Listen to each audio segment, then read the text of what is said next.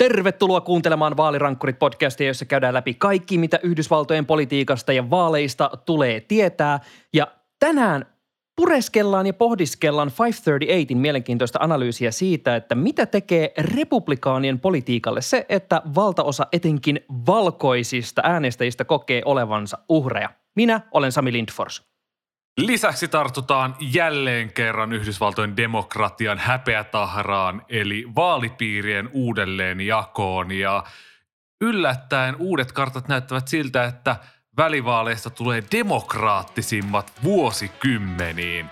Minä olen Tuomo Hyttinen ja tänään on 32 viikkoa vaaleihin. In 47 months, I've done more than you've done in 47 years. She thinks we're the problem. I think they're the problem. What we need is a solution. Wow! All the networks! Dude, That was one of the weirdest interviews I've ever conducted. You're talking about the witch hunt? I hear it's a joke. The fact is that everything he's saying so far is simply a lie. Tämä on Vaalirankkurit podcast. Tartutaan aluksi meidän suosikkiaihe aiheeseen eli gerimankelointiin eli gerrymanderingiin eli vaalipiirien uudelleen piirtelyyn ja Moni ehkä muistaa, jos on meitä tässä kuunnellut viime kuukausina, niin teimme tuossa alkuvuodesta ennustuksia siitä, että miten tuossa välivaaleissa syksyllä mahtaakaan käydä. Ja olemme veikanneet punaista vyörymää, eli republikaanien totaalista haltuunottoa. Mutta kuinka ollakaan, sitten kun tässä vaalipiirejä on piirrelty uusiksi, niin tilanne onkin yllättäen lähtenyt tasoittumaan päin ja tota, New York Timesin Daily Podcastissa esimerkiksi tilastoniilojen tilastoniilo Nate Cohn kommentoi, että nämä syksyn vaalit saattaa olla puolueiden kannalta reiluimmat vuosikymmeniin, mutta sen taustalla on ehkä sitten ei niin demokraattinen prosessi. Tuomo, mitä tässä muutamassa kuukaudessa on ehtinyt siis tapahtua? Tässä on ehtinyt siis tapahtua se, että demokraatit on ottanut härskeimmät keinot käyttöön, tämmöiset republikaaniset keinot käyttöön, kun on lähdetty piirtämään näitä vaalipiirejä uusiksi. Esimerkiksi Illinoisissa, Oregonissa, New Jerseyssä ja New Yorkissa on silleen ihan härskisti otettu haltuun tämä karttahomma. Esimerkiksi Oregonissa demokraateilla oli tehty republikaanien kanssa tämmöinen diili, että hei, nyt kun 2020 väestönlaskennan jälkeen vaan jaetaan nämä vaalipiirit uusiksi, niin tehdään tämmöinen diili, että on niin kuin yksi punainen paikka ja yksi sininen paikka ja sitten loput on tällaisia kilpailtuja. Ja tämä oli tämmöinen herrasmies-sopimus. Ja nyt kun tosi paikka tuli, että ruvettiin piirtämään niitä, niin demokraat oli silleen, fuck it, ei me mitään sopimuksia kunnioiteta, joten sinne piirrettiin sitten kolme paikkaa demokraateille, yksi kilpailtu paikka ja yksi kilpailtu paikka sitten republikaaneille. Eli tämmöistä puhdasta, raakaa valtapolitiikkaa myös demokraattien tahoilta. Tämä on hyvin mielenkiintoista. Mehän aiemmin, kun käsiteltiin äh, muutama jakso sitten tätä, niin äh, New Yorkissahan jopa on siis lainsäädäntöä, joka kieltää tällaisen puoluepoliittisesti määritellen vaalipiirien uudelleen piirtelyn, mutta siitä huolimatta tämä saatiin junnailtua. Ja demokraatit on siis saanut todella paljon äh, näitä niin varmistettua semmoisia itselleen paikkoja. Yksi esimerkki oli pähkinänkuoressa Alabaman osavaltiossa, jossa republikaanit yritti pistää vastaan ja sullua mustia äänestäjiä sille yhdelle demokraattiselle alueelle, mutta sitten taas vuoden 65 äänestysoikeuslain perusteella näitä vaalipiirejä pitää olla sillä tavalla, että eri etnisillä ryhmillä on mahdollisuus saada edustusta suhteessa väestömäärään. Ja koska siellä on 25 prosenttia mustaa väestöä, niin heille ei voitu vaan piirtää yhtä vaalipiiriä, vaan käytännössä siellä liittovaltion tuomari sanoi, että nyt on kyllä aika lailla tälleen tota, rasistisesti piirrelty näitä tota, teidän viivoja, että laittakaapas uudestaan. Ja sitten tuli sieltä toinen vaalipiiri, joka on vahvasti ää, demokraattinen. Ja niin kuin tällaista happeningia nyt tapahtuu siellä täällä. Miten niin kuin kaikkiaan tämmöiseen pisteeseen on tultu, jossa sinne, kun katsottiin, että punaiselta rupeaa ne tota 538inkin mittarit näyttämään, niin yhtäkkiä ää, siniset onkin lähtenyt tosiaan saapumaan aika lailla sinne kohti sitä keskiviivaa. No siis Demokraatit on ottanut niin sanotusti löysät pois, niin kuin äsken sanoin, eli just tätä raakaa valtapolitiikkaa. Ja toisaalta republikaanit ei ole sitten uskaltanut lähteä kuitenkaan kikkailemaan ää, tällä äänestysoikeuslailla. Siellähän on korkein oikeus, joka on konservatiivikomennossa viimeisen vuosikymmenen aikana purkanut aika pitkälti kaiken muun äänestäjän suojan siltä äänestysoikeuslaista pois, paitsi tämän rodun perusteella tapahtuvan uudelleenpiirtelyn. Esimerkiksi Teksasissa republikaaneilla olisi ollut mahdollisuus piirrellä sieltä itselleen paljon suotusampia vaalipiirejä. Nythän se tilanne uusissa kartoissa on käytännössä sama kuin mikä oli 2010 piirrellyissä kartoissa.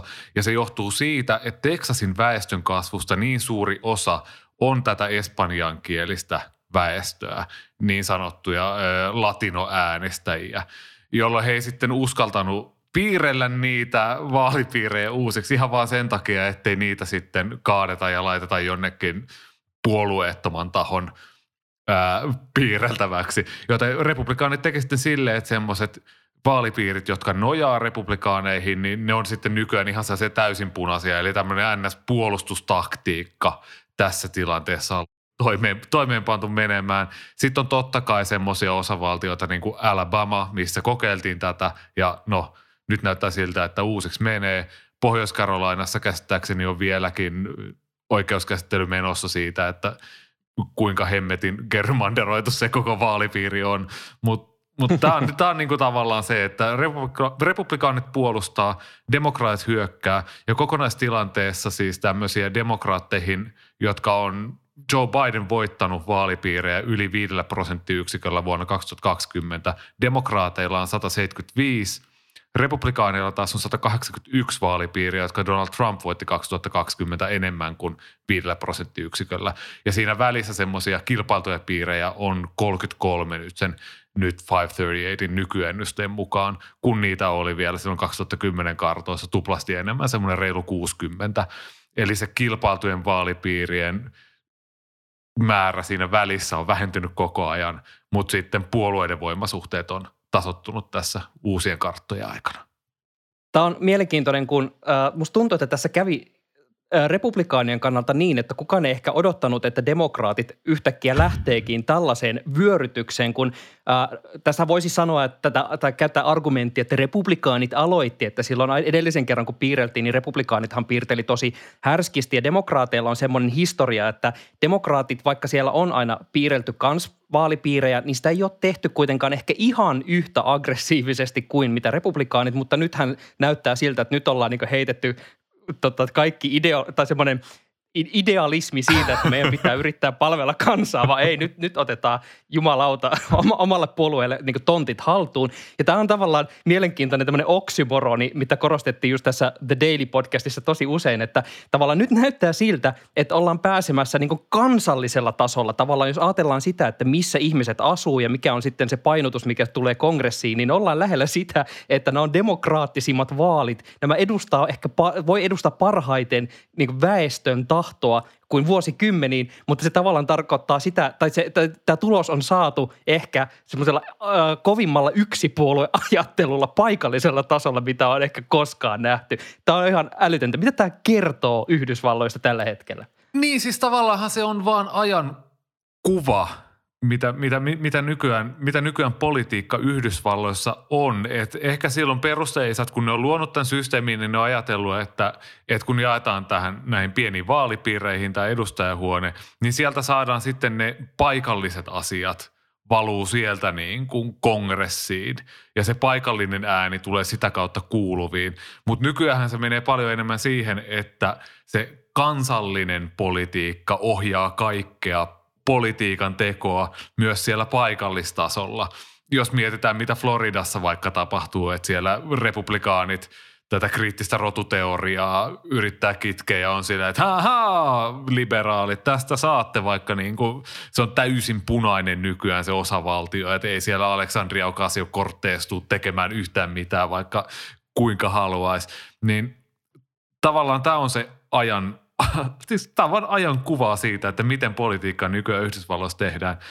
Se, semmoinen pointti, minkä ehkä haluaisin tuoda esille syksyn välivaaleja ajatellen on se, että ää, tämä demokraatsuuspointti siitä, että nyt ollaan tultu paljon lähemmäs ää, demokraattien puolueen osalta siinä, että republikaanien etumatka niin kuin NS Gallupeissa on paljon pienempi kuin mitä se on ollut kymmeniin vuosiin. Eli esimerkiksi vuonna 2020 tämä kartat oli sellaisia, että demokraattien piti voittaa viidellä prosenttiyksiköllä republikaanit koko maan tasolla – että päästiin tähän niukkaan enemmistöön, mikä demokraateilla nyt tällä hetkellä edustajahuoneessa on. Mutta nyt kun tätä vaalipiirejä on jaettu uusiksi, niin 538 arvioi, että se etu on enää yhdestä kahteen prosenttiyksikköä. Eli vaikka tällä hetkellä ö, demokraattipuolue johtaa tässä koko maan mielipidemittauksessa niin sanottu kongressi ja mielipidemittauksessa kahdella prosenttiyksiköllä demokraatteja, niin se tilanne on tavallaan reilumpi ja parempi kuin kaksi vuotta sitten syksyllä, kun demokraateilla oli se viiden pinnan kaula kallupeissa. Niin se on, se on kans sitten tällä niin koko maan tasolla semmoinen asia, että se on demokratisoitunut tässä, vaikka demokraatit on ottanut tämmöistä makkiavellimaista keinot käyttöön. Nyt kun ne tota, väriliidut on tosiaan tota, otettu vahvemmin käyttöön, kun ehkä osattiin odottaa silloin alkuvuodesta, kun me tehtiin näitä meidän vaaliennusteita sinne syksylle. Mun täytyy sanoa, että mä en enää ihan tarkalleen muista, että montako paikkaa mä ää, demokraateille siellä pohdin, kun Tausta oli siis se, että kun näytti hyvin vahvasti siltä, että se punainen aalto on se, mitä me molemmat ennustetaan, niin täytyy saada vähän jännitystä, niin mä laskeskelin sitten jotain äh, viiden edustajan, viidestä, olisiko se ollut viisi, kuusi paikkaa. Täytyy ehkä mennä takaisin oikein sinne jaksoon ja vielä kuun, kuunnella, mutta siis, että tavallaan tulisi tämmöinen torjuntavoitto. Senaatti menisi republikaaneille, he sais enemmistön, mutta äh, tuolla edustajan huoneessa republi- äh, demokraatit pystyisi jollain kummallisella äh, onnistumisella – saamaan pidettyä tämän niukan enemmistön. Ja no Tuomo taas veti sitä rökäletappiota demokraateille, niin miten meidän nyt tämän uuden vaalipiiripiirtelyn yhteydessä pitää suhtautua näihin meidän ennustuksiin? Miltä, näille ennustuk- miltä näiden ennustusten su- suhteen näyttää tämä nykyinen tilanne? No kyllä sun ennustuksen suhteen tämä näyttää niin kuin paljon paremmalta. Et se Vähän yllättäen. R, R plus 5 ympäristössä, niin se oli aika haihattelua. Mutta nyt se on niin kuin jo vähän todennäköisempi. Ei se nyt niin kuin todennäköinen ole, että demokraatit sais pidettyä enemmistöä edustajahuoneessa, mutta on se nyt vähän. Ja sen sijaan, että tulisi se 40 paikkaa tappiota demokraateille, niin kuin keskiarvo on ollut – Matt Grossman vaalitutkijan mukaan se olisi ollut semmoinen niin keskimääräinen heitto olisi nyt semmoinen 40 paikkaa republikaaneille, niin nyt se olisi ehkä semmoinen 10, 20 paikkaa, eli republikaanit voisi saada semmoisen taas niukan enemmistön. Ja sehän riittää lakien säätämiseen, mutta mun mielestä kiinnostavinta on ehkä sitten se, että miten sitä budjettia säädetään vuodesta 2022 eteenpäin. Siellä edustajahuoneessa republikaanilla on kuitenkin tämä T-kutsulainen Freedom Caucus, jonka ainoa tehtävä siellä on se, että liittovaltion menoja leikataan niin paljon kuin mahdollista.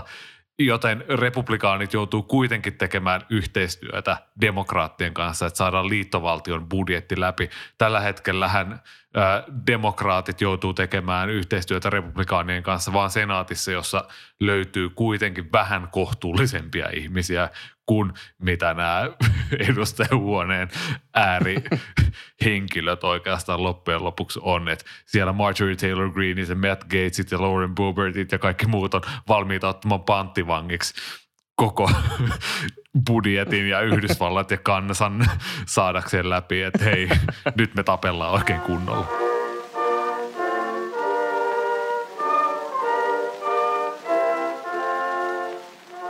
Pohditaan seuraavaksi niitä taustavoimia, jotka ajavat republikaanien politiikkaa tällä hetkellä.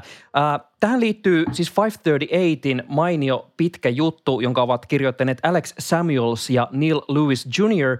Ja tämän jutun otsikko on How White Victimhood Fuels Republican Politics. Eli tässä puhutaan siitä, että miten republikaanit ja heidän äänestäjänsä turvautuvat yhä vahvemmin, tai turvautuvat ja turvautuvat, mutta uskovat yhä vahvemmin semmoisen ajatukseen, että he, valkoinen väestö, ovat nyt kaiken sorron uhreja ja he uhkaavat jäädä kaikkien jalkoihin, jos ei jollain tavalla nyt puolusteta valkoisia oikeuksia.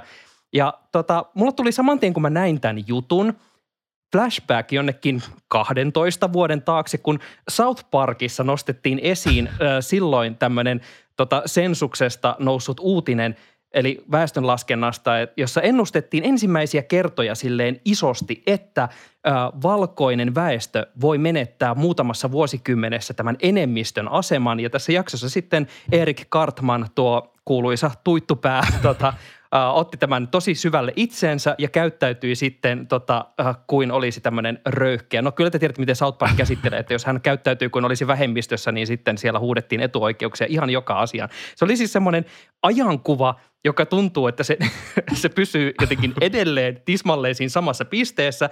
Ja Tuomo, jatkuuko tämä sama Kartmanin äh, tämmöinen valkoinen minä olen uhri lällättely vielä seuraavankin vuosikymmenen? Kyllä mä luulen, että se jatkuu tai että se on kuitenkin niin syvälle siihen demokraat, anteeksi, republikaanipuolueen DNAhan lyöty. Siis tässä Pyn kyselyssä oliko se 17 prosenttia republikaaniäänestäjistä sanoi, että mustiin kohdistuu paljon syrjintää, kun taas valkoisiin kohdistuu 26 tai 26 prosenttia republikaanista oli sitä mieltä, että valkoisiin kohdistuu paljon syrjintää. Eli se oli niin kuin 9 prosenttia oli se ero siihen, että nyt valkoiset on tässä Oho. näin niin kuin syrji, syrjitympiä.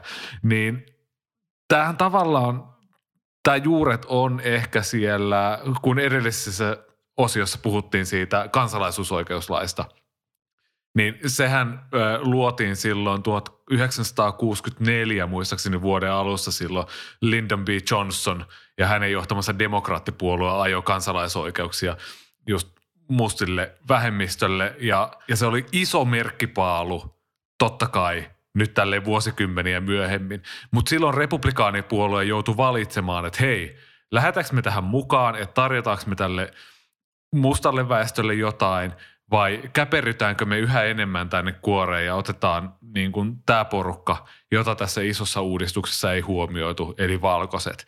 Ja silloin äh, ihan suoraan sanottua rasistinen presidenttiehdokas Barry Goldwater totesi, että miksi kosiskelisimme mustia, metsästetään siellä, missä sorsat ovat. Eli, Apua. eli tämmöinen, että ei, ei, ei kutsuta Muhammedia vuoren luo, vaan niin kuin Vuori Muhammedin luo tai jotain sinne päin kuitenkin. Siis luotiin se jakolinja paitsi liberaalien, konservatiivien, myös rotulinjojen välille. Ja sehän oli ihan huikea menestystarina. Goldwaterista ei tietenkään tullut presidentti, mutta neljä vuotta myöhemmin sitten Richard Nixon voitti tämmöisen niin kuin etelän strategialla, jossa ei suoraan puhuttu rodusta muuten kuin tämmöisten kiertoilmausten kautta. Nixonin jälkeen sitten joo, Carter meni miten meni, mutta sitten tuli Ronald Reagan, joka oli tämmöinen iso, mahtava markkinamies, joka sitten pystyi integroimaan tämmöisen valkoisen evankelikaalisuuden ja uskonnon osaksi republikaanipuoluetta. Hänen presidenttikautensa, kaksi presidenttikautta oli ehkä Yhdysvaltain ihailuimmat ja menestyneimmät heti siinä Washingtonin ja Rooseveltin – presidenttikausien jälkeen tavallaan, et hänellä on tämmöinen timanttinen asema siinä. Ja se, se silloin, silloin vuodesta 64 luotu jako on elänyt siitä läpi ja se on elänyt aina näihin päiviin asti, että vieläkin ihmiset tai republikaanipoliitikot – tämäkin on tärkeä jako ihmisten ja republikaanipoliitikkojen välillä, mutta republikaanipoliitikot myös tunnistautuu itse, että he ovat vieläkin Reagan republikaaneja. Ja se on niin kuin rakennettu tälle, tälle samaan pyramidiin, jonka perustassa on tämä vuoden 64 jako. Tästä on mun mielestä mielenkiintoista pohtia sitä, että mikä tämän tilanteen, nyt niin juuri äsken kuulitte, miten mekin lyödään tämmöisiä railoja erilaisten ryhmien välillä, kuten ihmisten ja republikaanien, niin tota, et, et mikä tavallaan, mikä tähän mahtaisi löytyä ratkaisuksi, sillä selkeästi tavallaan faktoilla ei tässä tapauksessa ihan hirveän pitkälle tunnuta pötkivän, koska ää, eh, se, eihän se niin vaadi kuin muutaman klikkauksen ihmiseltä katsoa ää, erilaisia tilastoja, kuten vaikkapa terveydenhuollon tai taloudellisen tasa-arvon toteutumisesta tai ää, yleensäkin mahdollisuuksien mahdollisuuksista, missä valkoiset ovat ää, pärjäävät jatkuvasti paremmin kuin mikään muu etninen ryhmä. Yhdysvalloissa – ja puhumattakaan poliisiväkivallasta ja kaikesta muusta, mistä tässä on myös puhuttu tosi paljon viime aikoina, mutta tämähän ei vaikuta. Ää, tässä 538in jutussa, joka siis pohjautuu tosiaan tämmöiseen Pew Researchin tosi laajan kyselyyn, niin tässä tota, mun mielestä äh, mielenkiintoinen huomio vaan siis siitä, että äh, tämä osuus republikaaniäänestäjistä, jotka kokee, että tämä valkoisiin kohdistuva syrjintä on yhtä vakava asia kuin mihin tahansa muuhun äh, etniseen ryhmään kohdistuva tota, syrjintä, niin tämä laski 54 prosenttiyksikköön vuonna 2016, kun äh, Donald Trump voitti äh, presidentinvaalit, mutta sitten jo vuonna 2020 tämä luku oli taas 73 prosenttia, että 2016 näkyy tuolla tuommoisena pienenä heittona. Mutta tavallaan, että tämä niinku selkeästi vaan palaa tähän samaan asiaan silloin, kun republikaanit eivät ole vallassa ja tämä, tämä ajatus kytee koko ajan. Ja voiko tästä siis mennä tavallaan eteenpäin, kun ajattelee, että tämä republikaanienkin vastaisku ikään kuin tälle kaikille on ollut just rajoittaa vaikkapa Alabamassa, mikä mainittiin tuossa edellisessä osiossa, että rajoitetaan just mustan väestön äänestysmahdollisuuksia. Tätä on nähty Texasissa yhtä lailla, taistella critical race teoria vastaan. Vähän haaveillaan siinä sivussa, että olisi tämmöinen oma Unkari. Niin onko tässä niin mitään järkeviä askeleita eteenpäin?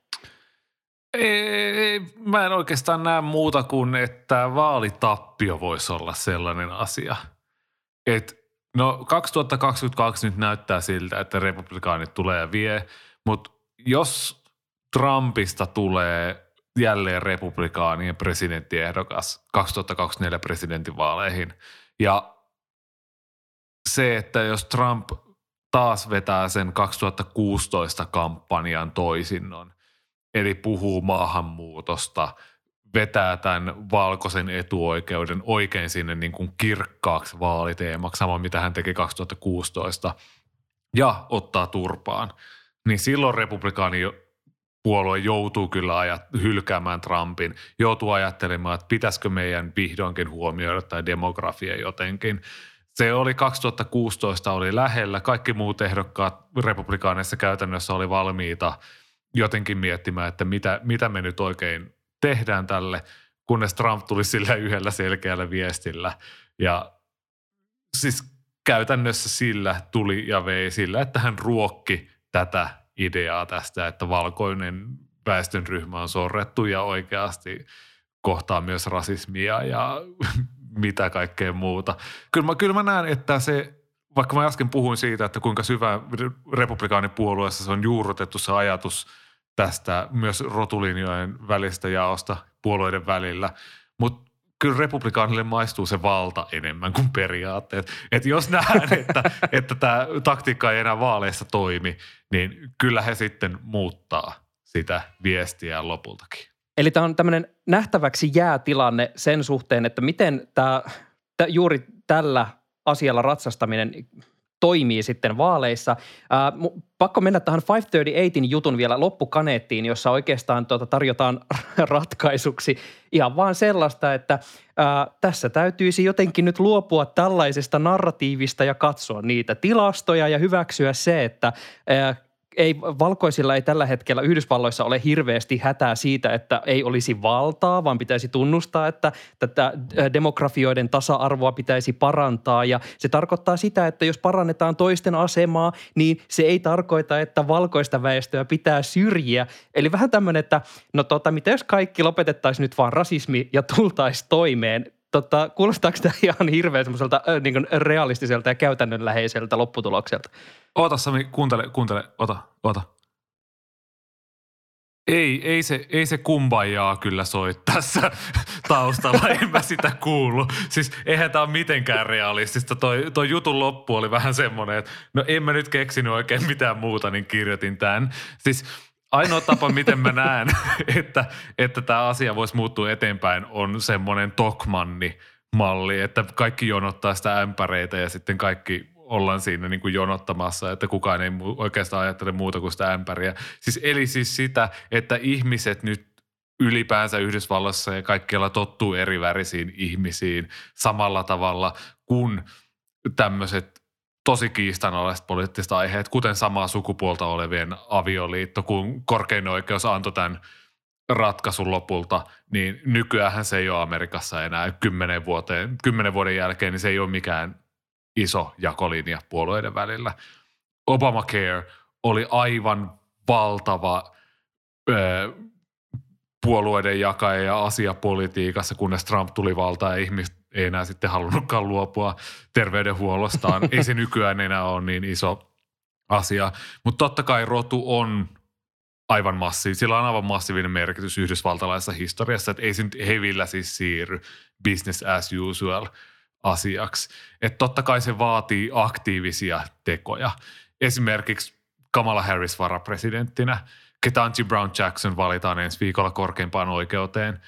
Sillä pelotellaan, sitten ihmiset huomaa muutaman vuoden päästä, että ei se maailma loppunutkaan, vaikka näille ihmiset on ollut vallassa.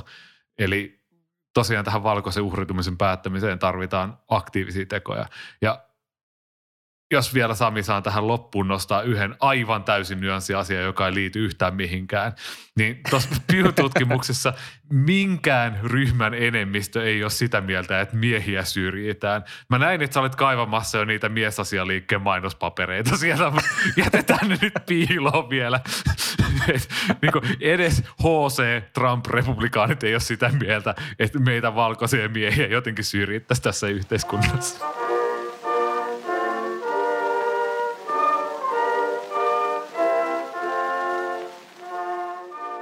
Kaiken takana on twiittiosiossa kuullaan tällä kertaa selityksien selitys.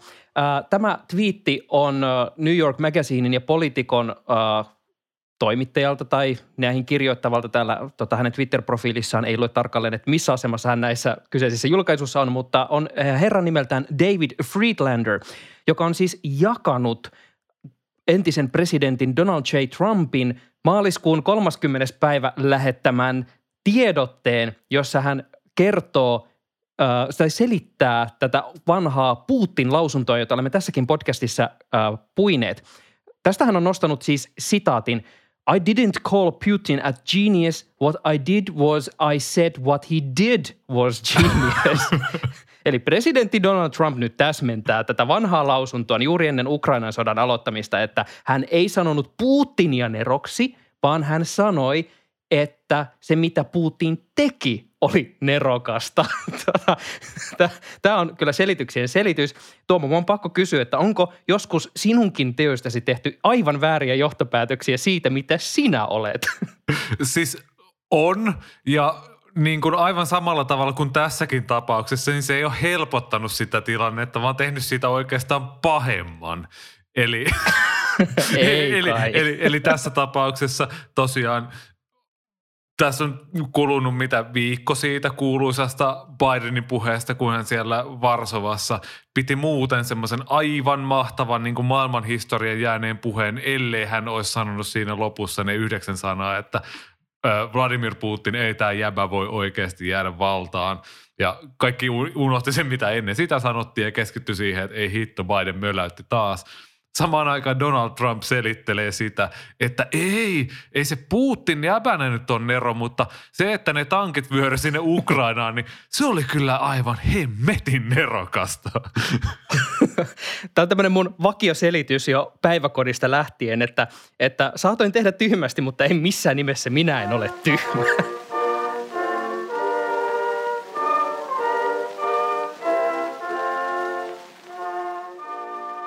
Kiitos, että kuuntelet Vaalirankkurit podcastia ja jos kaipaat henkistä vertaistukea ymmärtääksesi kaikkia näitä kummallisuuksia, mitä tuolta Atlantin takaa tänne meidän korviimme kilahtaa, niin ei huolta. Twitterissä apua on tarjolla. Sieltä löydät meidät at Sami Lindfors, at Tuomo Hyttiä, at Vaalirankkurit. Tällä viikolla emme ehtineet käsitellä republikaani kongressiedustaja Madison Cawthornin äh, orgia kokaini puheita, mutta jos kuuntelet tätä podcastia orgioissa kokainipäissäsi, niin kerro nyt ihmeessä siellä kanssaolijoillesi meidän podcastistamme. Siis sieltä saattaa löytää vaikka millaisia faneja. En nyt yhtään kalastele tässä tai mitään.